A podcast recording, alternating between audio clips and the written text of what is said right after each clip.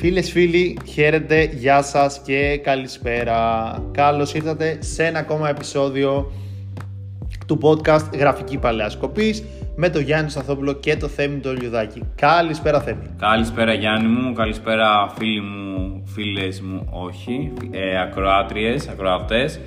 Χαιρόμαστε που είμαστε για ακόμη μια φορά μαζί σας. Ελπίζουμε να χαίρεστε και εσείς το ίδιο. Και ήθελα να σου πω κάτι την ώρα που έκανες το αξιομνημόνευτο και εξωπραγματικό για ακόμη μια φορά intro. Για πες. Σε, σε, σε, σε, σε ακόμα ένα επεισόδιο. Πω, πω, πω. Τέλος πάντων. Ασχολίαστο. Το, το γέλιο αυτό, το, το μικρό έτσι πικρό γελάκι μου αρκεί. Γελάκι μου ή λιδάκι μου, δεν ξέρω τι. Σωστά και τα δύο, και τα δύο. Γιατί είμαστε όμως εδώ σήμερα; Πολύ νοημοσύνη έχουμε. Γιατί δεν μας έχει κόψει ακόμα κανένας στην εκπομπή; Πρώτο. Δεύτερο. Όπως θα έχετε ήδη πληροφορηθεί αν διαβάζετε sportsking.gr και εντάξει, αυτό δώσουμε αυτό και στον υπόλοιπο κόσμο και όλα τα υπόλοιπα μέσα του πλανήτη. Εντάξει, δεν είναι αποκλειστικό ας πούμε Ναι, ναι. Sports King Φαμπρίτσο Ρωμάνο και μετά θάνατος. ναι, ισχύει. Δεχόμαστε και μια αντίθετη γνώμη, μια αντίθετη άποψη. Ε, ο Κιλιάν Παπέ φέρεται, γιατί αν δεν βγει ο ίδιος να πει όπως έχω πει και σε εκπομπή που έχουμε κάνει στο YouTube, εγώ κρατάω μια πισινή πάντα με το συγκεκριμένο λόπεδο. Να σου πω κάτι, ρε φίλε. είναι λογικό γιατί έχουμε Έχουν διαβάσει. γίνει και έχουμε, έχουν γίνει και έχουμε διαβάσει πράγματα Έχουμε, και έχουμε πράγματα. διαβάσει τόσα πολλά, έχουμε γράψει ακόμα περισσότερα. Δηλαδή, είναι λογικό, όχι μόνο εσύ, οποιοδήποτε, άμα δηλαδή δεν το δούμε με οποιαδήποτε άλλη φανέλα πλην της Paris Germain να ανακοινώνεται κάπου άλλο το ερχόμενο καλοκαίρι, να μην το πιστέψουμε. Ναι. Αν δεν το έχετε ήδη καταλάβει, μιλάμε για την φερόμενη αποχώρηση του Παπέ το καλοκαίρι ως ελεύθερο με πιθανό προορισμό σοκ τη Real Madrid της η League One χάνει το αδιαφυσβήτητα μεγαλύτερο αστέρι της και αυτό μας έδωσε την αφορμή να θυμηθούμε κάποια άλλα μεγάλα αστέρια του παρελθόντος που έχουν λάμψει στα γαλλικά γήπεδα. Μπορεί, γιατί έτσι την πάτησα και εγώ στην Αν δεν έχουν λάμψει, έχουν καλημέρα ζωή. όχι, έχουν λάμψει. Μπορεί να σκεφτείτε ότι έλα μωρέ τώρα στη Γαλλία, ποιοι έχουν παίξει. Καθίστε προς τα... Κάντε μάλλον πίσω την πλάτη στη... στην κάρεκλα που κάθεστε. Πηγαίνετε για ένα ντουζάκι με κρύο νερό, να, να συνέλθετε, βαρέστε και ένα φραπέ, πιείτε Και- τον. Και οτιδήποτε άλλο θέλετε να βαρέσετε. λοιπόν, και είμαστε εδώ για να σας θυμίσουμε μερικούς από τους καλύτερους ποδοσφαιριστές που έχουν περάσει από τα γαλλικά γήπεδα. Έχουμε πει θα πούμε τρεις συν έναν, γιατί πάντα αρέσουν αυτές οι λίστες στον κόσμο. Ναι, ναι, ναι, ναι, ναι. Για κάποιο λόγο ήταν πολύ εύκολο να βρούμε τους τρεις. Αλλά λέμε πέντε είναι too much. Θα πάμε τρεις συν ένα γιατί κα- όλοι και κάποιοι θα αφήσουμε έξω, όλοι και κάποιον θα δικήσουμε, όλοι και με κάτι θα βρούμε. Όχι μόνο να ασχοληθούμε, δεν θα μας αφήνει η συνείδησή μας να πέσουμε το βράδυ ήσυχοι για ύπνο. Βέβαια νομίζω ότι όποιον και να αφήσουμε απ' έξω, εκείνος θα κοιμηθεί κανονικά. Ναι, ισχύει. και οι φίλοι ακροατές θα κοιμηθούν κανονικά και ας μας βρίζουν για αυτούς που ξεχάσαμε ή παραλείψαμε. Όχι ξεχάσαμε, ε, δεν χωράνε και όλοι. Μιλάμε για πολλά αστέρια. Εντάξει, αλήθεια είναι αυτό. Να πούμε ότι τουλάχιστον εγώ έχω στο μυαλό μου ότι η σειρά είναι τυχαία. Δεν πάω από τον καλύτερο στο χειρότερο ή από το χειρότερο στον καλύτερο. Ναι, Θα τους πω και έτσι λίγο όπως τους σκέφτηκα όταν ε, λέγαμε τα ονόματα. συμφωνώ απόλυτα και η δική μου σειρά κάπως έτσι είναι. Και έχει να κάνει πιο πολύ όχι με all time δηλαδή και έχουν περάσει από το 1950. Ε, όχι, να τους έχουμε δει κιόλας. Αυτό ακριβώς. Ε, γι' αυτό λοιπόν κάνω αυτό το μικρό disclaimer που θα λέγεις εσύ, Ιωάννη μου. Έτσι, το έχω παραχωρήσει βέβαια τώρα τελευταία. Ναι, όπως δεν το, το, καταλάβει. είσαι- ναι, επειδή έχει γίνει δικό σου, πλέον δεν, ε- δεν χρήζεται. Ε, δεν καίγεσαι κιόλας να κάνεις Ναι, ναι. κάποια διαμαρτυρία. ας Έδεσα πούμε. το γαϊδαρό μου ναι, μαζί του. ναι, ναι, ναι. Σαν τους αγρότες με, τα- με τα τρακτέ, δεν σε ενδιαφέρει πλέον. Έτσι. Και οπότε αυτά που θα πούμε είναι κυρίως για παίκτες που τους έχουμε προλάβει, τους έχουμε δει, τους έχουμε ζήσει. Ακριβώς. Λοιπόν, θες να ξεκινήσεις πρώτος; Όχι, όχι. Je te prends devant. Ε, ξεκίνησε καλύτερα. Ε, α, έτσι είναι το σαβάρου. Ναι, είναι σαν βάρουν αυτό. Εντάξει. ακριβώς. Λοιπόν, πρώτο και όπως είπαμε στην τυχαία σειρά των ποδοσφαιριστών. Έχω τον Ζουνίνιο Περναμπουκάνο τον έχουμε αναφέρει και σε άλλο podcast. Στο podcast βασικά για τα καλά χρόνια της Λιόν. Για τα ιστορικά χάλια της Λιόν. ναι, τα φετινά χάλια Ναι, της ναι, Λιόν. ε, γιατί όταν ο Ζουνίνιο Περναμπουκάνο ήταν μεσουρανούσε και ο ίδιος ατομικά μεσουρανούσε και η Λιόν. Εντάξει τα είχα πει και τότε, αλλά όποιος δεν ξέρει, είναι μικρότερος σε ηλικία και δεν ξέρει τι εστί Ζουνίνιο Περναμπουκάνο και τι σήμαινε ε, και στα γαλλικά γήπεδα και στα ευρωπαϊκά συνολικά για τον τερματοφύλακα να έχει να βλέπει απέναντί του το Ζουνίνιο να στήνει την μπάλα έξω την περιοχή. Ευτυχώς υπάρχει το YouTube και η τεχνολογία και μπορεί να δει χιλιάδες βίντεο και να καταλάβει ακριβώς για το πόσο δεινός εκτελεστής ε, ήτανε. Ο ηγέτης εκείνης της Λιόν ε, μιας Λιόν που έβγαζε και τότε ποδοσφαιριστές ξεκίνησε να βγάζει ποδοσφαιριστές πολλοί πηγαίνανε και ερχόντουσαν στην επιθετική γραμμή. Εκείνος ήταν πάντα σταθερός εκεί, έμεινε legend του συλλόγου. Έχει κατακτήσει εντωμεταξύ μόλις μία φορά το βραβείο του καλύτερου παίκτη στη Γαλλία, παρότι έπαιρνε συνεχόμενα τα πρωταθλήματα ηλιών. Η αλήθεια είναι αυτή.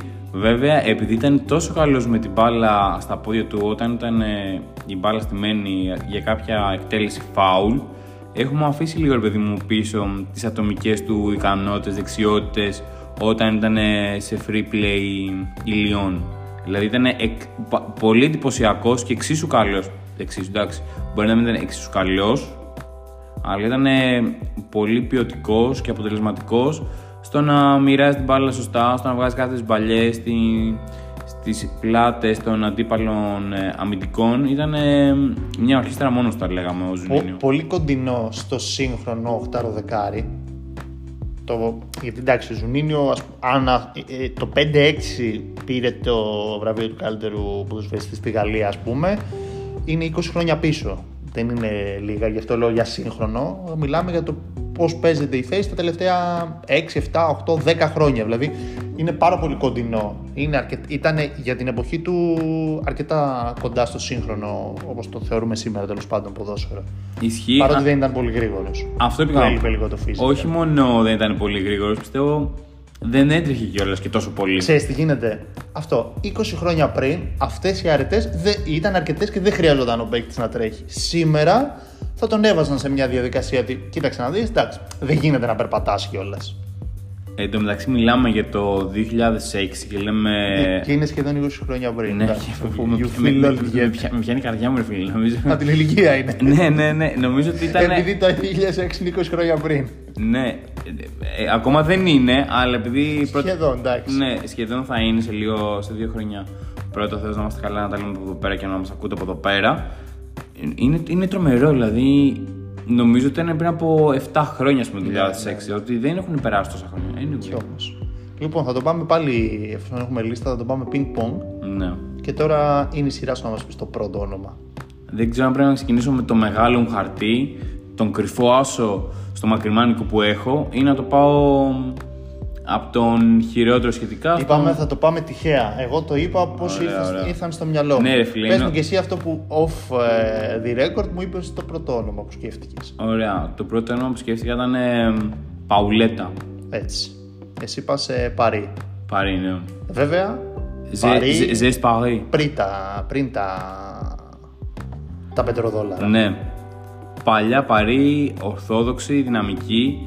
Ήταν η ομάδα που αν δεν κάνω λάθος, είχε μόλις ένα πρωτάθλημα από το 1970.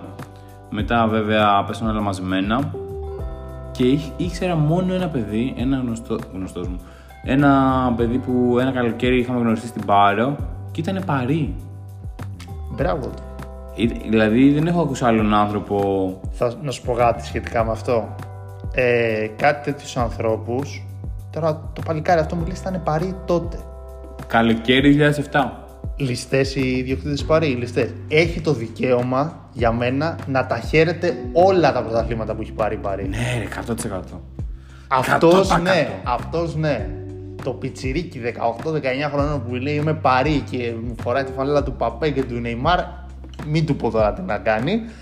Τον άλλο που μου λες τώρα το 2000 τόσο για ήταν να φορούσε παουλέτα φανέλα αυτά, ε, του δίνεις respect ρε φίλε και λες αξίζεις. Αξίζει να τα ζήσεις. Ισχύει αυτό που λες και καλά κάνει και τα χαίρεται όλα αυτά τα πρωταθλήματα που έχει κατακτήσει η Παρή. Έτσι κι αλλιώς δεν είναι κάποιο συσσαγωγικά βρώμικο. Απλά ρε φίλε παίζουν ε, με παραπάνω χρήματα οπότε δημιουργείται αυτό το χάσμα. Δηλαδή όπως και Λιόν εκείνη την καλή εποχή είχε παραπάνω οικονομικά, οικονομικό πλεόνασμα και το χρησιμοποιούσε υπέρ της, είναι λογικό. Εντάξει, ναι. Στον καπιταλισμό ζούμε σε μια τέτοια. Μην ξεκινήσουμε τώρα τέτοια πολύ. Αυτό είναι για άλλο podcast. Ναι, ναι. Πολιτικο-οικονομικά δρόμενα. Λοιπόν, το μυαλό μου πήγε που λες στον Παουλέτα, πρώτο σκόρερ της Paris Germain, πολύ πριν έρθουν οι υπόλοιποι Κιλιάν Παπέ, Λάταν Ιμπραήμοβιτ, Έτσον Καβάνη. Ήταν ένας ποδοσφαιριστής που είχε πολύ καλή επαφή με τον γκολ και θυμάμαι χαρακτηριστικά ότι του είχε αδυναμία ο πατέρας μου. Του έλεγε Ω Παουλέτα, μεγάλος γκολτζής και η παιχταράς είναι αυτός. Και ξέρεις, ε, no offense, αλλά συνήθως άτομα τη ηλικία του πατέρας, του πατέρα μου και αυτά, όταν λέγανε παιχταράς αυτός μεγάλος γκολτζής, οι συνήθω ήταν παίκτε τα γάρια, ήταν της μίας επαφή και λέγανε παιχταρά. Ναι, ναι, ναι. Τα, ναι. τα φορτώνει τα γκολ και τι έκανε, pop στο όριο του offside, προβολή. Ναι, εντάξει, να σου πω κάτι κιόλας. Είναι ικανότητα. Εγώ ξέρω ότι έχω μεγάλη δυναμία στους άτεχνου γκολτζίδε. Ναι, δεν ήταν κάτι τρομερό ο Παουλέτα, αλλά είχε. Για να δικαιολογήσουμε την εκπομπή, sorry κιόλας που σε διακόπτω, είναι... ήταν center for παλαιάς κομπής. ε, ξεκάθαρα. Δεν ήταν πολύ γρήγορος και δεν τον έλειπε να ξέρει καμιά τρομερή μπάλα. Απλά είχε πολλές τοποθετήσεις και είχε δυνατό σουτ και τεχνικό σουτ. Η αλήθεια είναι αυτή. Όπως και με την Πορτογαλία πήγαινε πολύ καλά ο Παουλέτα. Ναι, ωραίος ήταν και με θυμάμαι χαρακτηριστικά αρκετά γκολ. Έπαιζε πολύ ωραία με την πλάτη. Ναι, ναι, ναι. ναι. Στους αμυντικούς και γύρναγε έτσι. Με κεφαλιά ναι, πολύ. Ναι, ναι, κεφαλιά ναι. πολύ. Ε, ήταν βαρύ κορμί. Ναι, ήταν. Εντάξει, για την, για, για, για την εποχή του ήταν ό,τι πρέπει. Ναι. Για την εποχή του. Έχεις να προσθέσεις κάτι άλλο για το. Πεχταρά, θα πω. Πεχταρά, τα κάνουμε. Τα κάνω. Άμα το, άμα το λέει μεγάλος Λουδάκη, δεν συμφωνεί ο μικρός. Ναι, ισχύει γι' αυτό. Εγώ θα πω. Ναι, το νου- δεύτερο. νούμερο 2, ναι, πάμε στο νούμερο Πάμε 2. στο νούμερο 2 μου. Θα πω και εγώ ένα center for. Επίσης τα κάρφωνε και αυτός το ένα μετά το άλλο. Τουλάχιστον όταν ήταν στη, στη Λιόν. Ε, Λακαζέτ.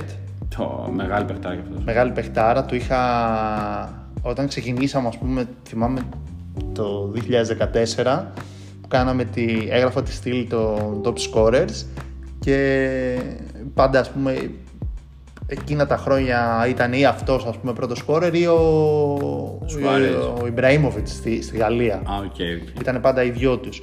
Ε, και επειδή είχε και την ε, τάση η Λιόν να αναδεικνύει ποδοσφαιριστές, να τους πουλάει, θυμάμαι ότι τότε ξεκίνησε να γράφεται πολύ έντονα, άντε να δούμε πότε θα πάρει μεταγραφή, πόσο θα κοστίσει η μεταγραφή και πίστευα ότι είναι και πολύ ταιριαστό σύλλογος για το Λακαζέτη Arsenal. Ναι, ισχύει αυτό. Αν και πολλά χρόνια βλέπαμε ότι ο Λακαζέτ ενδιέφερε μια άλλη ομάδα της Premier League, την Chelsea. Ναι. Και όλα έδειχναν ότι κάποια στιγμή εκεί θα πήγαινε. Βέβαια νομίζω ότι όταν ήταν να πάει στην Arsenal τον πήγε και τον πήρε η Arsenal μέσα από τα χέρια της Ατλέντικο. Όχι ακριβώς έτσι. Ε, υπήρχε ένα διάστημα που είχε δείξει ενδιαφέρον η Ατλέτικο, αλλά ήταν λίγο πιο παλιά. Ήταν λίγο πιο παλιά. Όπως και η Chelsea και για τη Έτσι United. το θυμάμαι σίγουρα. Και για τη United είχε ακουστεί και η Arsenal τον έκανε δικό της το καλοκαίρι του 2017 και λίγους μήνες αργότερα, τον Ιανουάριο του 2018, απέκτησε τον Pierre Emerick Παμεγιάν που Ναι. έγιναν τα γνωστά ντουέτα. Ήταν για εκείνη την εποχή για την Arsenal η πιο ακριβή μεταγραφή στην ιστορία της. Ναι, ε, ε, καλές θυμάμαι πρώτες του χρονιές που στην Arsenal ήταν καλές. Εμένα προσωπικά μου άρεσε και όχι μόνο επειδή έβαζε γκολ, γιατί λέγαμε πριν για τον Παουλέτα Πεχταρά. στα- Καμία, ήταν, είναι το ακριβώς το αντίθετο. Αυτός έβαζε και γκολ, αλλά ήταν και ικανός με την μπάλα στα Γινόταν πόδια. χαλή για την ομάδα. Ναι. Πίεζε, μάρκαρε, πρέσαρε, έδινε την μπάλα όταν έπρεπε. Δηλαδή δεν έκανε, πολλές, ε, δεν έκανε κατάχρηση ούτε της τρίπλας, ούτε του σουτ, ούτε γενικότερα Ναι. τι θέσει που είχε. Ήταν μια ηγετική φυσιογνωμία τόσο για τη Λιόν όσο και για την Arsenal. Και να- αν δεν κάνω σοβαρό λάθος, γύρισε κιόλας στην ε, Λιόν μετά. Ναι, είναι. Ήταν είναι. και πρώτος σκόρερ για την επόμενη χρονιά, ας πούμε, θυμάμαι όταν γύρισε. Τι πέρυσι, Ήταν ε, πέρυσι. ο πρώτος σκόρερ της ομάδας τουλάχιστον. Ναι, ναι, πέρυσι. Και παραμένει ακόμα στη Λιόν. Τίμιος, μέχρι το τέλος. Ναι. Έφυγε μόνο για την Arsenal και επέστρεψε στη Λιόν. Να. Τα γκολ του νομίζω τα λύνουν όλα από μόνα τους. Δεν έχω να προσθέσω κάτι παραπάνω. Ήταν μια δυναμία μου. Είχα χαρή που πήγε στην Arsenal. Γενικά, όπως ξέρεις, έχω συμπάθεια. Μια αλφα συμπάθεια τέλος πάντων στην Arsenal. Του είχε συμπάθει και ο Αρσέν Βεγγέρ πάντως. Ναι, Δεν ξέρω αν σημαίνει αυτό κάτι Γιάννη μου για σένα και για τον Βεγγέρ. δεν ξέρω. Δεν ξέρω, δεν έχω κάτσει ακόμα σε πάγκο για να το αποδείξω κι εγώ. Δεν έχεις ακόμα. Τι κάνεις στον κάτσι; Δεν έχω κάτσει σε πάγκο. Αναλόγως- Κάτσει με εψιλονιόντα. λοιπόν, ε, για εμένα η δεύτερη επιλογή μου είναι JJ Κότσα. Ωραίος. Ένα ακόμα. Πάλι παρή. Εγώ θα λέω Λιόνι, εσύ θα λες παρή. Πώς την έχουμε δει τώρα; παίχτης τη Παρή κι αυτός. Ήταν βέβαια μια πιο ανέμελη εποχή, όχι μόνο για την Paris Germain, αλλά για το γαλλικό ποδόσφαιρο. Είχε πολλούς παίκτες που ξεχώριζαν για την τεχνική τους αρετή. Εντάξει, κακά τα ψέματα. Ο Νιγηριανός δεν ήταν μόνο. Μα, μάλλον ήταν μόνο για να έχει την μπάλα στα πόδια του. Δεν περίμενε κανείς από εκείνον να κάνει αυτό που έκανε ο Λαγαζέτ. Δηλαδή να τρέξει, να μαρκάρει, να πιέσει, να δώσει την μπάλα κατευθείαν, να βοηθήσει στον, στο, στην άμυνα, να βοηθήσει στη γρήγορη αντεπίθεση. Όχι. Ήθελε μια μπάλα μόνος του. Άμα, άμα, του δίνανε, Δελάκια στο λεγόμενο. άμα του δίνανε και πιο πολλές φορές την μπάλα, του δίνανε και τρεις μπάλες, ξέρω εγώ, Ναι. θα, θα τι έπαιρνε και τις τρεις. Δεν θα τον ένοιαζε τόσο πολύ. Ζογκλέρ κανονικός. Ναι, ναι, ναι. Η αλήθεια λοιπόν είναι αυτή ότι όσο πολλές ε, φορές ερχόταν σε επαφή με την μπάλα γενικότερα, λίγες θα την έδινε. Βέβαια, ακόμα πιο λίγες θα την έχανε. Είναι χαρακτηριστική ατάκα του Ροναλντίνη για τον Οκότσα που έλεγε: Αν έχω μάθει κάτι από κάποιον άλλο συμπέκτη μου ή να ζήλεψα από κάποιον όσον αφορά την, την τεχνική κατάρτιση, ήταν λέει από τον Οκότσα που, ήταν, που ήμασταν μαζί στην Paris Germain. Εντάξει, νομίζω τι άλλο να πούμε αν το λέει. Εμείς, αν λέει κάτι τέτοιο Ροναλντίνιο. Και για να, να, να προσθέσω κάτι, ένα καυτό ντεσού, έτσι, ένα ωραίο αφρικανικό μύθο. Για πες. Λένε ότι τον βγάλανε Jay-Jay, του δώσαν αυτό το όνομα, γιατί ήταν τόσο καλός που έπρεπε να τον ονομάσουν δύο φορές. Α, νόμιζα ότι έχει τίποτα θα κάνει μια αναφορά στο Star Wars εντελώς καμένη. Όχι, εντάξει, οκ. Πάμε πάμε παρακάτω. Οκ, λοιπόν, οπότε Jay-Jay Οκότσα από το 1998 μέχρι το 2002 με τη φανέλα της Paris Germain, με γενικότερα έχει περάσει από πολλές άλλες ομάδες, με, ε, τον είδαμε και με την Bolton, ήταν ένας παίκτης ο οποίος δύσκολα θα στέριωνε κάπου, παρ' όλα αυτά πρόσφερε όχι μόνο πλούσιο θέαμα, είχε τις καλές στιγμές του, είχε μ, τα goals, assist, ωραίο, ωραίος παίκτης γενικότερα. Ωραία. Θες να πάμε όμως στο δικό μου νούμερο 3 σε ένα ακόμα πιο ωραίο παίχτη. Τολμώ να πω; Ναι, αμέ, δέχομαι, δέχομαι την πρόκληση αυτή. Θυμάμαι ότι άκουγα για έναν τύπο και έλεγα καλά. Πάλι τα ίδια και τα ίδια λένε. Αποκλείεται να είναι τόσο καλός. Υπήρχε για η, η φημολογία, λε- λεγόταν για ένα Βέλγο Μέση που παίζει στη Γαλλία. Με τη φανέλα της Λίλ. Ο κύριος ο Εντεν Αζάρ. Ο οποίος Απίστευτο. μου είχε κάνει εντύπωση την ιστορία που λέει είχε πει ο τύπος όποια ομάδα πάρει το Champions League θα πάω εκεί και λέω και σκεφτόμουν τότε τι λες ρε μεγάλη που θα πάω σε όποια ομάδα πάρει το Champions League πράγματι παίρνει τη Chelsea το Champions League τότε. Το 12. ναι. Πηγαίνει στην έχει βγει δύο φορές ο καλύτερος παίκτης στη Γαλλία. Έχει κάνει όργια με τη Lille έχει πάρει πρωτάθλημα με τη Lille δηλαδή έχει κάνει αδιανόητα πράγματα. Και λες Η Λίλη, η οποία εκείνη την εποχή, πριν κατακτήσει το τελευταίο της πρωτάθλημα που είχε φοβερή ομάδα, Ζερβίνιο, Αζάρ, Μαβουμπά, ε, Λαντρό στο τέρμα και πάει λέγοντας, είχε να κατακτήσει πρωτάθλημα 50 χρόνια. ναι ήταν πολύ έτσι, σημαντικά τα, τα κατορθώματά του εκεί Και γενικότερα στη Γαλλία, πέρα από τη, βλέπουμε πέρα από τη Λιόν, ε, εκείνη της ευθετία και μετά την Paris Germain, ότι αλλάζανε γενικότερα εύκολα οι πρωταθλητές. Δηλαδή ήταν η Μπορντό, η Λίλ, η Μονακό, η Λιόν, η Σεντετιέν. Παρί, η Σεντετιέν. Δηλαδή υπήρχαν πολλές ομάδες που μπορούσαν πολύ εύκολα να κατακτήσουν πρωτάθλημα και μου προκαλεί τρομερή εντύπωση πώς δεν κατάφερε μέσα σε 50 χρόνια. Αλλά αυτή είναι άλλη Εντάξει, ναι. κουβέντα για άλλη εκπομπή. Βέβαια. Ε, Φοβερός ο Αζάρ στη Γαλλία. Ε, το επιβεβαίωσε και μετά. Όντως, εντάξει, δεν ήταν ο Μέση, αλλά ήταν, ο- ο- όταν ήταν στα, στα prime του ήταν. ε, μ, μ, πίστευα όταν ήταν στην Chelsea ειδικά που ήταν δηλαδή για τα prime του ότι εκείνα τα χρόνια ήταν ε, εντάξει, σίγουρα ο Ρονάλντο και ο Μέση ή ο Μέση και ο Ρονάλντο νομίζω ότι το ταλέντο του και η απόδοση και αυτά που έκανε με την Chelsea ο μόνος που θα μπορούσε να, να τους φτάσει όσο το δυνατόν γινόταν να γίνει αυτό ήταν ο Αζάρ. Κανένας Neymar για μένα Δεν, ε, γιατί κά, κάποτε ήταν ότι αν δεν ήταν αυτοί οι δύο θα ήταν ο Νεϊμάρ, ας πούμε. Ναι, και ναι, γι' αυτό έφυγε και ο Νεϊμάρ η ιστορία ότι έφυγε την Παρσελόνα να πάει εκεί για να φύγει από τη σκιά και να γίνει εκείνος ο καλύτερος στον κόσμο. Λογικά φαντάζομαι η επόμενη επιλογή σου είναι ο Νεϊμάρ το 3 συν 1. Ναι, Το σίγουρα. ε, και δεν έβλεπα ας πούμε, ούτε τον Μπέιλ να είναι σε τέτοιο επίπεδο που, που έκανε και αυτός κάποια καλά, καλές σεζόν και αυτά. Δηλαδή μόνο αυτός ήταν σε τέτοιο επίπεδο. Ο Μπέιλ ήταν πιο πολύ ταχυ, ταχυδυναμικός Ναι, σε ο σχέση με άλλος τον Αζάρ. ήταν, Ο Αζάρ ε, είχε, όταν κόλλαγε την μπάλα στα πόδια του μετά, μόνο με φάουλ θα μπορούσε να Ναι, τη ναι. χάσει, ας πούμε. Ε, γι' αυτό του είχαν κολλήσει. Βέβαια, make sense να τον λένε Βέλγο. Ένας λόγος ήταν και αυτός.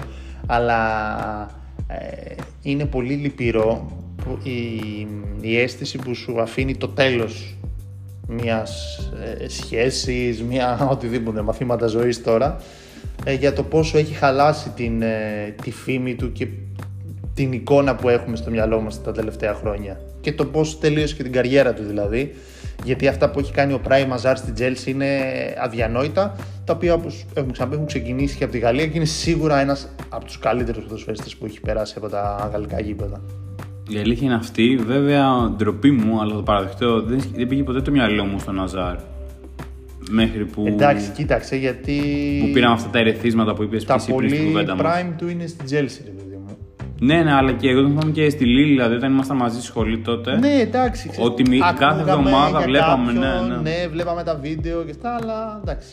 Δεν είναι και το γαλλικό πρωτάθλημα και δεν ήταν ποτέ και πιθανότατα δεν θα γίνει η Premier League να έχει τόση προβολή και να μπαίνει και η συνείδηση του κόσμου ότι κάποιος που παίζει στην Premier League και κάνει αυτά που κάνει είναι στους 10 καλύτερους μου στον κόσμο. Αν δεν, δεν- θα, σκε- δεν θα σκεφτείς ποτέ ο Αζάρ, ακόμα και αν ξεκινάει σε όλα τα μάτια και περνάει από, ξεκινάει το τέρμα του και φτάνει στο άλλο τέρμα και μπαίνει με την μπάλα στα δίχτυα, δεν θα τον πεις ποτέ ότι είναι στους καλύτερους 5.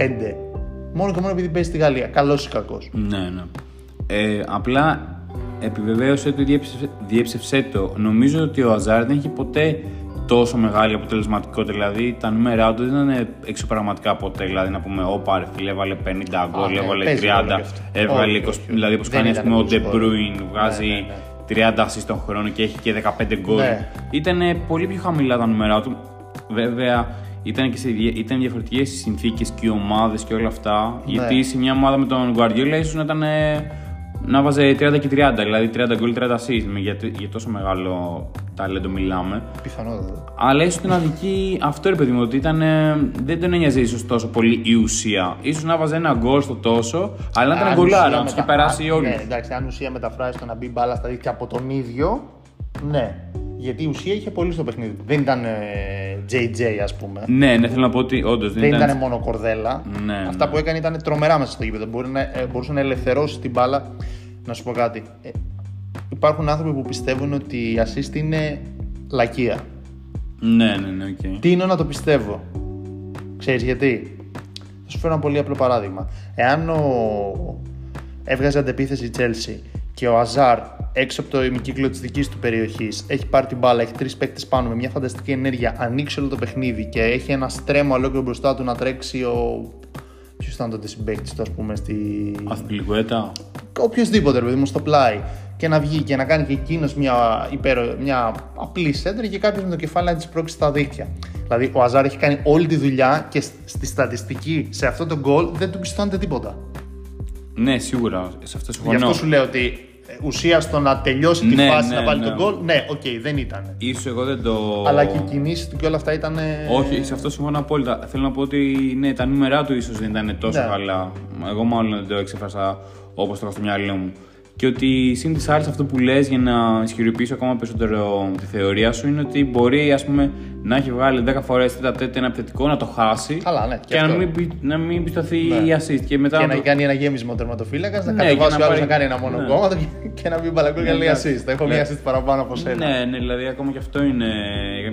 Όπως είχα ακούσει τώρα πρόσφατα, ότι τα στατιστικά δεν αντικατο... αντικατο... Αντικατοπτρίζουν. Αντικατοπτρίζουν ναι, στο ποδόσφαιρο πάντα την αλήθεια. Αλήθεια. Γιατί είναι ένα άθλημα που δεν έχει να κάνει. Μόνο με το ατομικό. Ναι, ή, μο- ή μόνο με τα νούμερα. Ναι. Δηλαδή, μια, τώρα πλατιάζουμε λίγο, αλλά μια κίνηση χωρίς την μπάλα μπορεί να αλλάξει τη μοίρα μιας φάσης, η οποία δεν αποτυπώνεται ποτέ στα στατιστικά. Πρέπει το μάτι, αυτό που βλέπει και καταλαβαίνει αυτός που βλέπει, τι είναι αυτό που γίνεται στον αγωνιστικό χώρο του, από να βλέπει 11 παίκτες να κινούνται και να, βάλει, να μπαίνει κάποια στιγμή γκολ, να το εκτιμήσει διαφορετικά, να μην, γιατί δεν αποτυπώνεται στα νούμερα. Γι' αυτό και εμείς είμαστε προπονητές Ακριβώς. του καναπέ. Όλοι εμείς στη θύρα 12 είμαστε προπονητές. Λοιπόν, επειδή η τριάδα σου ήταν πολύ καυτή, πρέπει να, να απαντήσω. Πρέπει να κι εγώ. κάνεις και εσύ Ναι. δυνατή. Ρελάντ, ρελάντ που λένε και στη League One. Και κάνω ρελάντ με Ζλάταν Ιμπραήμοβιτ. Ε, εντάξει. Από 2012 μέχρι- Respect. μέχρι 2016, ναι. Τον άφησες, κοίτα, αυτόν τον άφησες σε βίντεο για το τέλος. Ε, ξέρεις, περίμενα πάντα να δω ποιους θα παραθέσεις, οπότε μ, ήθελα να. Έπαιξε στρατηγικά. Ναι, ναι, ένα αντίπαλο δέος στη συγκεκριμένη περίπτωση. Λοιπόν, Ήμπρα, τι να πει κάνεις για τον ε, Σουηδό, τον τρελό Σουηδό που πήγε και άλλαξε όχι μόνο την ε, ιστορία της Paris Germain αλλά και την ιστορία του γαλλικού ποδοσφαίρου στη Ligue 1. Πρώτος σκόρερ μέχρι να τον ξεπεράσει ο Έτσον Καβάνη και ο μετέπειτα και ο Κιλιάν Παπέ. Μέσα σε τέσσερα χρόνια, από το 2012 μέχρι το 2016, κατάφερε να οργιάσει με τη φανέλα των Παριζιάνων. Νομίζω, αν δεν κάνω λάθος, σημείωσε σε 122 εμφανίσεις 113 γκολ. Μιλάμε απίστευτα πράγματα. Στην ουσία πέ- πέρασε τον Παουλέτα, τον προηγούμενο παίκτη που είχα διαλέξει εγώ. Και ήταν η πρώτη μεταγραφή της νέας εποχής της Paris Germain. Μπροστά στον πρίγο του Άιφελ, όταν, είχε- όταν αγόρασαν την γαλλική ομάδα οι Άραβες. Μαζί με Τιάγκο Σίλβα, ε. πακέτο νομίζω του είχε πάρει. Ναι, νομίζω πήγε λίγο αργότερα ο Τιάγκο Σίλβα. Την ίδια χρονιά. Την ίδια χρονιά, ναι. Ε, την ίδια χρονιά επίσης είχε πάει και ο Ζικίλ Λαβέτσι. Να. Εντάξει, ο, ο Ζλάταν ήταν ε, statement όμως. Ναι, ναι, ήταν. Γιατί ρε παιδί μου, δεν είναι όπως και ας πούμε για παράδειγμα οι Άραβες στη City είχαν τα λεφτά και λέγανε Ωρα, φέρτε μου κάποιον. Αυτοί πήγαν και πήραν τον Ζλάταν. Δηλαδή ένα, ένα, ένα icon τώρα, εντάξει. Βέβαια και. η- Ασχολούμασταν κάθε εβδομάδα με το γαλλικό πρωτάθλημα γιατί κάτι έκανε ο Ζλάταν. Θα Ναι, ναι. ε, αδειοκοίταζε κάποιον, θα έβαζε απίθανο γκολ, θα δίνει Κάτι- καμιά κάτι- απίθανη κάτι assist, είπες ο Ζλάταν, κάτι Κάνα είπες ο Ζλάταν. βλέμμα, κάτι. Ξαφνικά έβγαλε την μπλούζα και ήταν γεμάτο τατουάζ. Ε, Και μετά ψάχναμε τι είναι αυτό. Δη- Ήταν, έδινε ψωμάκι. δηλαδή τα πρώτα ήταν. χρόνια του Βασιλιά ήταν Ρονάλντο, Ειρήνα Σάικ και Ζλάταν Ιμπραήμοβιτ. Κάπως έτσι γίναμε γνωστοί σαν τους Ζλάταν. Ήμασταν νέοι, θέλαμε τα λεφτά, δεν τρεπόμαστε για τίποτα. το Πραγματικά. επόμενο το του Ζλάταν ήσουν αυτό. Ε, ναι, οπότε δεν μπορούσα να τον, να τον αφήσω έξω από την τριάδα μου. Ζλάταν Ιμπραήμοβιτ λοιπόν για πολλούς και διαφορετικούς λόγους, για τις ατάκες που έχει πει, για τα γκολ που έχει σημειώσει. Γιατί δεν είναι μόνο τα γκολ που είναι πολλά, είναι και το γεγονός ότι ένα μεγάλο ποσοστό εξ αυτών είναι άκρος εντυπωσιακά. Καλά, ναι. Ο τύπος δεν είναι ότι έβαζε 5 γκολ το χρόνο και ήταν για τα 5 γκολάρες. Ναι, ναι. Έβαζε πολλά και ήταν και όλα, σχεδόν όλα εντυπωσιακά. Με κάθε τρόπο, με κάθε τρόπο. Ναι, καλά, εντάξει. Ψαλίδια. Τα, τα κουνάκια γυριστά, σούτ έξω από την περιοχή. Τι να πρωτοθυμηθεί κανένας. Πραγματικά. Αποτέλεσμα και ποιότητα. Με άλλα λόγια, Ζλάταν Ιμπραήμοβιτ. Έτσι. Ήμπρα, ήμπρα κατάμπρα. Πάμε στα συνένα. Πάμε στην ένα τώρα που έχουμε μπει και σιγά σιγά στις καθυστερήσει εκπομπή. Συνένα λοιπόν, πρώτο λεπτό καθυστερήσεων. Ναι. Εγώ, γιατί εντάξει, έπρεπε να βάλω και ένα. Όχι, δεν το έκανα, αλλά λέω εντάξει, πρέπει να βάλουμε και έναν παίκτη της. Ε, προσπάθησα να σκεφτώ έναν παίκτη της Μαρσέικ. Λέω δεν μπορώ να εντάξει, πούμε για Γαλλία, αν πούμε και έναν παίκτη της Μαρσέικ. Εντάξει, το μυαλό μου πήγε με τη μία στο, στο Μπαγιέτ.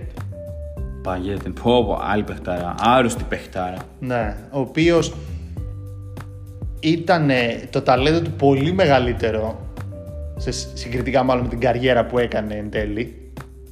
Όχι στη Γαλλία γενικά. Δηλαδή, Ναι. αυτός ο παίκτης έπρεπε να.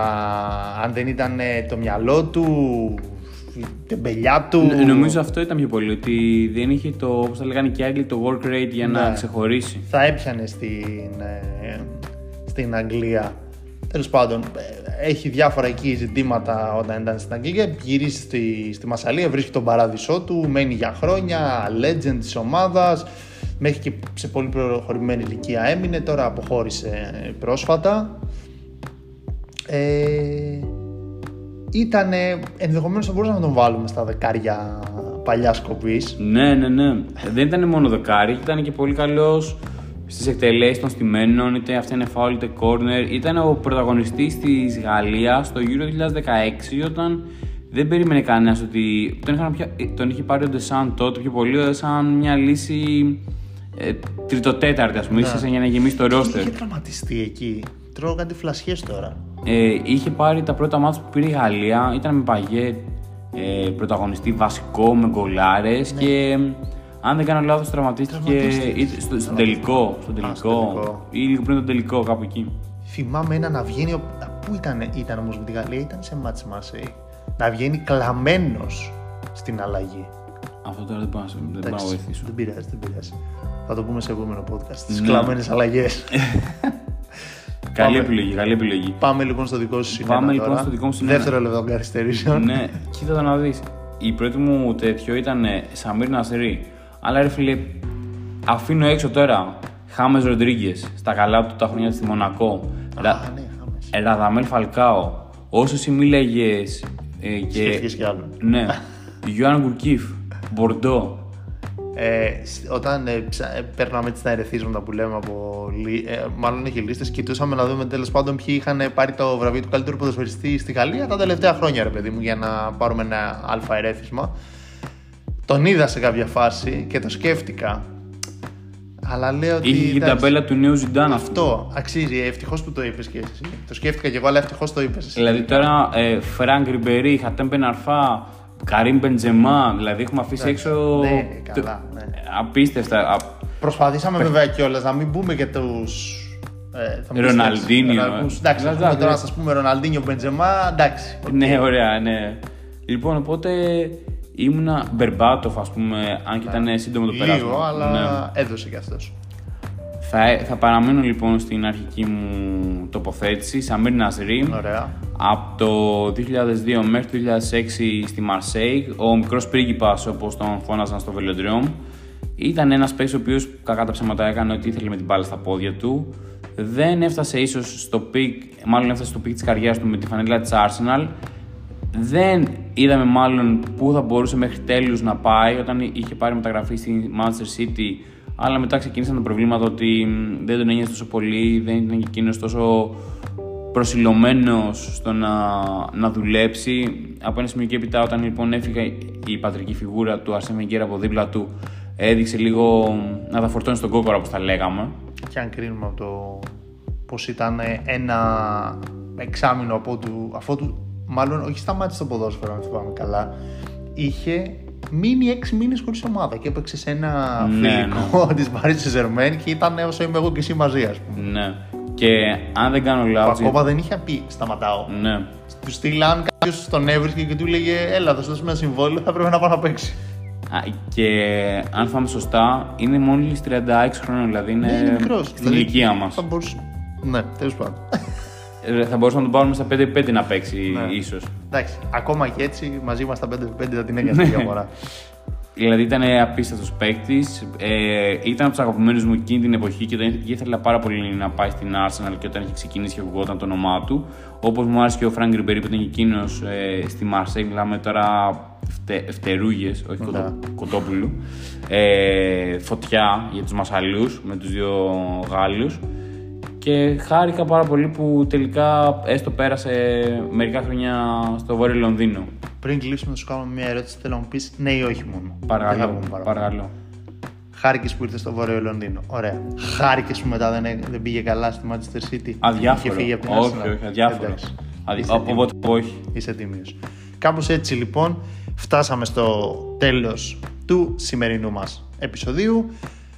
Ευχαριστούμε όσους έμειναν μέχρι το τέλος και άκουσαν και το σημερινό επεισόδιο του podcast Γραφική Παλαιάς Κοπής. Μας βρίσκεται www.sportsing.gr στο facebook, στο instagram, στο twitter, στο tiktok Εννοείται. και στα podcast Spotify, Apple Podcast, γράφτε sportsing.gr βγαίνει φυσικά το δικό μας podcast και το podcast του Άγγελου Κατσιδήμα και του Παναγιώτη Καναβού κάνε μας τη σούμα μέχρι την επόμενη Παρασκευή και το Πε- επόμενο περίμενε- επεισόδιο Ναι, να θες προσθέσω. να πεις κάτι όμως Ναι, μέχρι τότε επειδή Πριν όμως από αυτό. ήταν ε, ένα επεισόδιο αφιερωμένο στη γαλλική κουλτούρα, γαλλικό ποδόσφαιρο Ω. και σε πολλούς Γάλλου. αυτό είναι, είναι απροβάριστο για πάμε να στείλουμε ένα μήνυμα στα γαλλικά. Je te pa- ε, je te pasiam, pasiam. Ε, Όλοι του Αυτό. Εντάξει. Γεια σας. Γεια σας.